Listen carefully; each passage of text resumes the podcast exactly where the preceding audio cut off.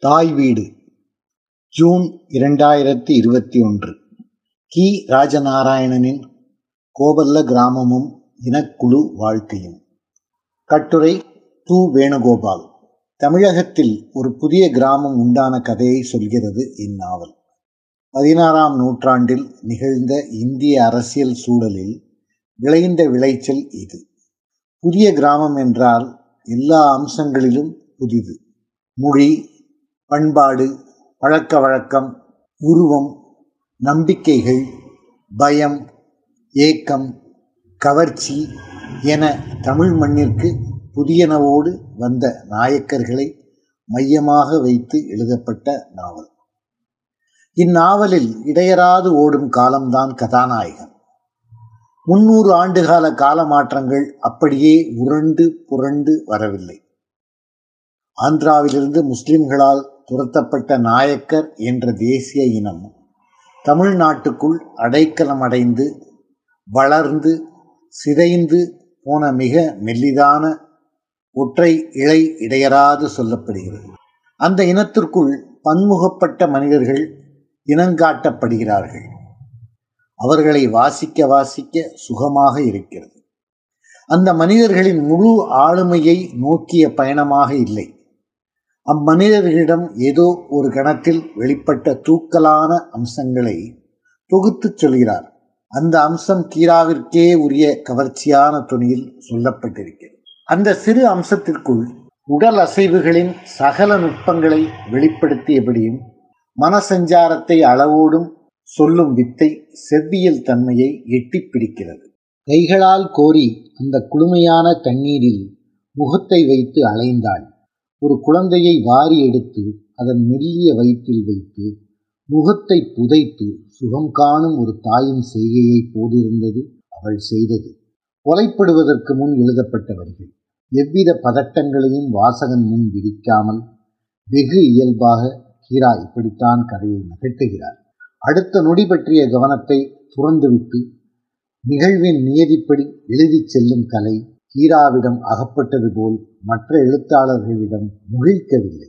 அதற்கு காரணம் கற்பனையின் பரப்பிலிருந்து மாந்தர்களை உருவாக்காமல் கேள்விப்பட்ட பார்த்த வாழ்ந்து முடிந்த மனிதர்களை இலக்கிய பிரதிக்குள் இழுத்து வருவதுதான். இந்த அம்சத்தை புனைவு மாந்தருக்குள் கையாளப்படும் போது அதன் இலக்கியத்தன்மை மிக பிரம்மாண்டமாக மாற வாய்ப்பிருக்கிறது. புனைவு மாந்தனை தன் இஷ்டப்படி வளைத்து நிமிர்த்தி இழுத்து விசிறிவிட்டு விளையாடலாம். உண்மையில் வாழ்ந்த மனிதர்களை பதிவு செய்யும் போது யதார்த்த படைப்பாளிகள் அப்படி செய்வதை பழுது என்று நினைத்து ஒதுங்கிக் கொள்கின்றனர். சேதாரம் இல்லாமல் வார்த்தைகளில் உருவாக்கிவிட நினைக்கிறார்கள். அல்லது பார்த்த மஞ்சனை சிதைத்து உருவாக்க மனம் ஒப்புக்கொள்வதில்லை. அந்த மாந்தனுக்குள் படைப்பாளி தன்னையும் புகுத்திக் கொள்வது என்பது நம் படைப்பாளிகளிடம் நிகழவில்லை. கீரா அதில் கெட்டிக்காரர் போல தென்படும். அந்த கெட்டிக்காரர் தன்மை உள்ளம் சார்ந்ததல்ல. உடல் சார்ந்து மட்டுமே நின்று விடுகிறது. கோபர்ல கிராமம் இழந்த காலங்களின் மேல் விழுந்த கவர்ச்சியை அப்படியே பெயர்த்து முன்வைக்கிறது. இது கீராவின் மனம் சார்ந்த செயல்பாட்டால் நிகழ்வது. துயரமான நிகழ்வும் மகிழ்ச்சியான நிகழ்வும் கவர்ச்சியாக சொல்லப்படுகின்றன. இதற்கு அவரிடம் வாய்த்திருக்கும் நடை மக்கள் மொழியில் உருவாக்கி கொண்டதுதான். மற்றவர்களும் பேச்சு மொழியை கையாண்டாலும் இவரிடம் உருவாகும் ரம்யம் வெளிப்படுவதில்லை. கீராவிடம் நிகழ்வுக்கான வார்த்தைகளின் தேர்வு வெகு இயல்பாக இருக்கின்றன. மற்றவர்களின் எழுத்துக்களில் வட்டார மொழி இருக்கிறதே தவிர அது பொதிந்து வைத்திருக்கும் துணி காதுகளில் ஒலிப்பதில்லை. இந்த கவர்ச்சியை தாண்டி வாழ்வின் விரிவான தளங்களை நோக்கி கீரா படைப்பு நகர்வதில்லை. தன்னைத்தானே இயங்கிக் கொண்டிருக்கும் படைப்பு நிலையில்லாமல் ஒருவர் எப்போதும் நம்முன் சம்மணங்கால் போட்டுக்கொண்டு கதை சொல்லும் பாங்கு இவரின் எழுத்தம்சமாக இருக்கிறது. இதனால் மன நெருக்கடிகளுக்கும் வரலாற்றின் நெருக்கடிகளுக்கும் உரிய காலம் படைப்பில் நழுவி விடுகிறது. மாறாக மனசும் காலமும் கதை சொல்லியின் போங்கால் தொட்டு கொண்டு போகின்றன. இந்த நிலையிலும் கூட கீராவின் எழுத்து காட்சி ரூபம் பெற்று வாசகனுக்குள் ஓர் உலகத்தை விரிக்கத் தொடங்கிவிடுகிறது. அதற்கு அவரிடம் இருக்கும் சொல் தொனி உடலசைவும் தான் காரணம். ஐம்பதுகளின் தொடக்கத்தில் மிக முக்கிய நாவலாக கருதப்பட்ட இன்றளவும் கருதப்படும் பொய்த்தேவு நகர்வு ஒரு கதை சொல்லியின் பார்வையில்தான் சொல்லப்படுகிறது. கீராவிடம் வெளிப்படும் காட்சி ரூபம் பொய்த்தேவில் வெளிப்படவில்லை. வாழ்வின் மீதான விமர்சனம் பொய்த்தேவில் இருக்கிறது. கோவல்ல கிராமத்தில் இல்லை. இரண்டிலும் இருவேறுபட்ட குறைகள் இருக்கின்றன. கீரா எழுத்துக்கள் இந்த விமர்சன பார்வை வந்திருந்தால் தமிழில் எப்போதோ ஆகச்சிறந்த நாவல் எழுதப்பட்டிருக்கும். கீராவால் நிகழ்ந்திருக்க வேண்டிய ஒரு இலக்கிய நிகழ்வு நிகழாமலேயே போய்விட்டது.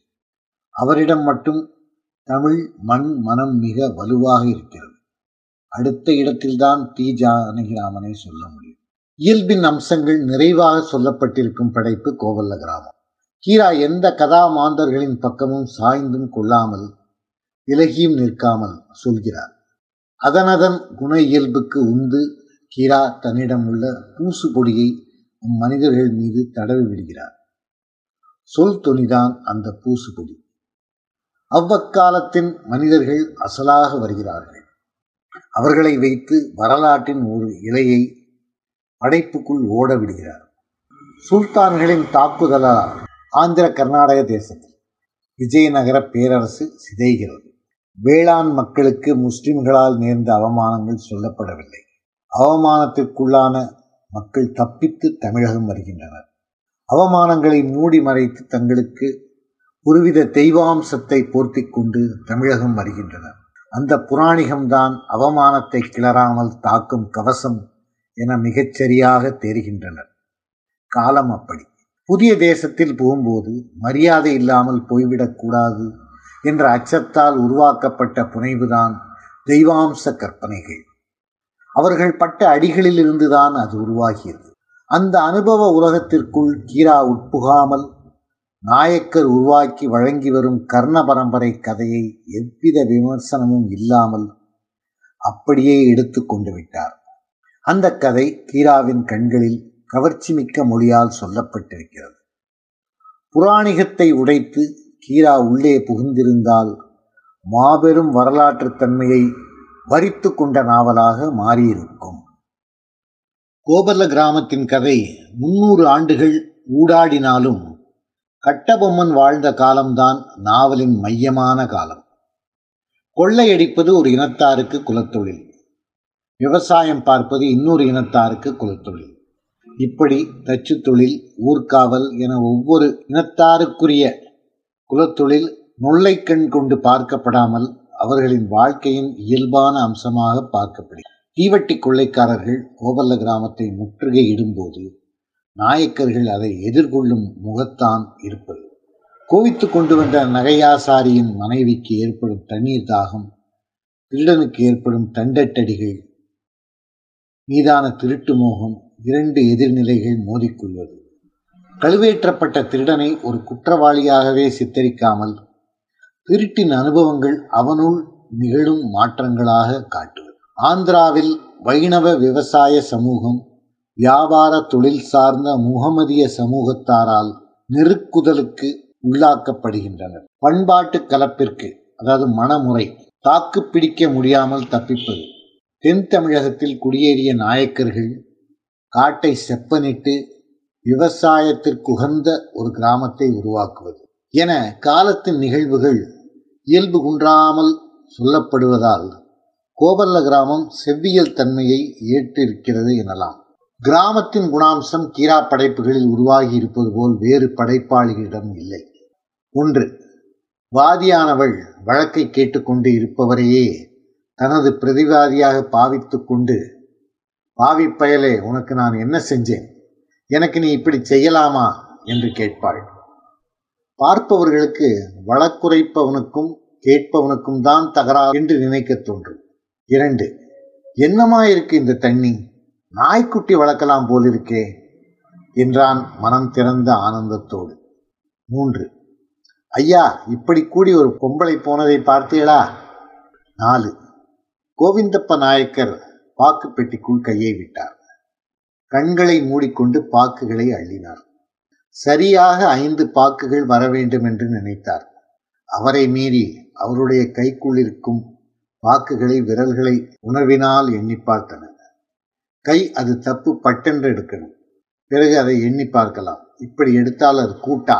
கையில் வந்த பாக்குகளை போட்டு விட்டு திரும்பவும் எடுக்க ஆரம்பி ஐந்து.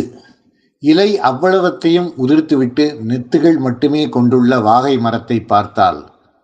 இந்த வாகைக்கு லச்சை கிடையாது. எல்லாத்தையும் உதிர்த்திட்டு அம்மணமாய் நிற்கிறதை பார் என்பார். ஆறு. திரவத்தி எழுந்ததும் அவருடைய முதுகில் உடம்பில் பட்டிருக்கும் மண்ணையெல்லாம் சின்னத்தம்பி தனது கைகளால் துடைத்து விட்டான். அப்போதுதான் திரவத்தி நாயக்கர் அப்படி சொன்னார்.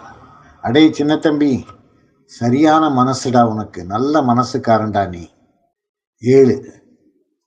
காயடி கொண்டையாவை பார்த்து உன்னோடு யாரும் மல்லுக்கு வரமாட்டார்கள். உன்னை பார்த்தாலே பயமாக இருக்கிறது என்பார் அக்கையா. எட்டு. இந்த சூரியோதயம் ஒன்றை எத்தனை தரம் பார்த்தாலும் சலிப்பதில்லை. அது ஒரு நித்த புதுமை அன்றலர்ந்த மலர் போல. இந்த கண்கசாத சூரியனை ஊப்படையாத மங்கையை பார்ப்பது போல் கூசாமல் பார்க்கலாம்.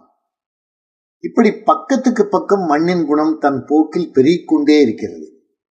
தமிழ் இலக்கியத்திற்கு கீரா தந்த மிகப்பெரிய கொடை இதுதான். வினயமான மாந்தன் ஒருவன் இந்நாவலில் வருகிறான். அவன் அக்கையா. அவனுடைய சூட்சமமான வெளிப்பாடுகள் தமிழ் பண்பாட்டை அடையாளப்படுத்துகின்றன. அவனுடைய வாழ்க்கை பயணத்திற்குள் நாவல் சென்றிருந்தால் நம் வாழ்க்கை முறையில் பல போலி பெருமைகளை எள்ளி நகையாடி இருப்பான். இவ்வகையில் அக்கையா பாத்திரம் சாத்தியத்திற்கான வழி. கீராவின் நோக்கம் கோபல்ல கிராமம் தமிழ்நாட்டில் எப்படி உருவானது? எப்படி உருமாறியது? அங்கு மனிதர்கள் என்ன விதமாய் வாழ்ந்தார்கள்? என்பதுதான். அதனால் அக்கையா எல்லா மனிதர்கள் போல அவனும் ஒருவன். அவர்களும் ஒருவன் என்பதாக அமைத்திருக்கிறார். இந்த நோக்கில் கீரா போனஸ் செய்திருக்கிறார் எனலாம். குரூரமான நிகழ்வுகளும் இவருடைய ஆளுமையில் சந்தோஷமிக்க தருணங்களாக வாசகன் முன் மாறிவிடுகின்றன. திருடனை கழுவேற்றும் இடத்திலும் தண்டட்டிக்காக கற்பிணியை நீரில் முக்கி கொலை செய்யும் இடத்திலும் பதை பதைப்பு மறைந்து வினோதமான வாழ்க்கை நடைமுறையாக காட்டுகிறார். தேர்வு சார்ந்த நிகழ்ச்சி தொகுப்புகளால் ஒரு வசீகரத்தை படைப்பில் ஏற்படுத்துவதில் கீரா கொள்ள ஆசைப்படுகிறார்.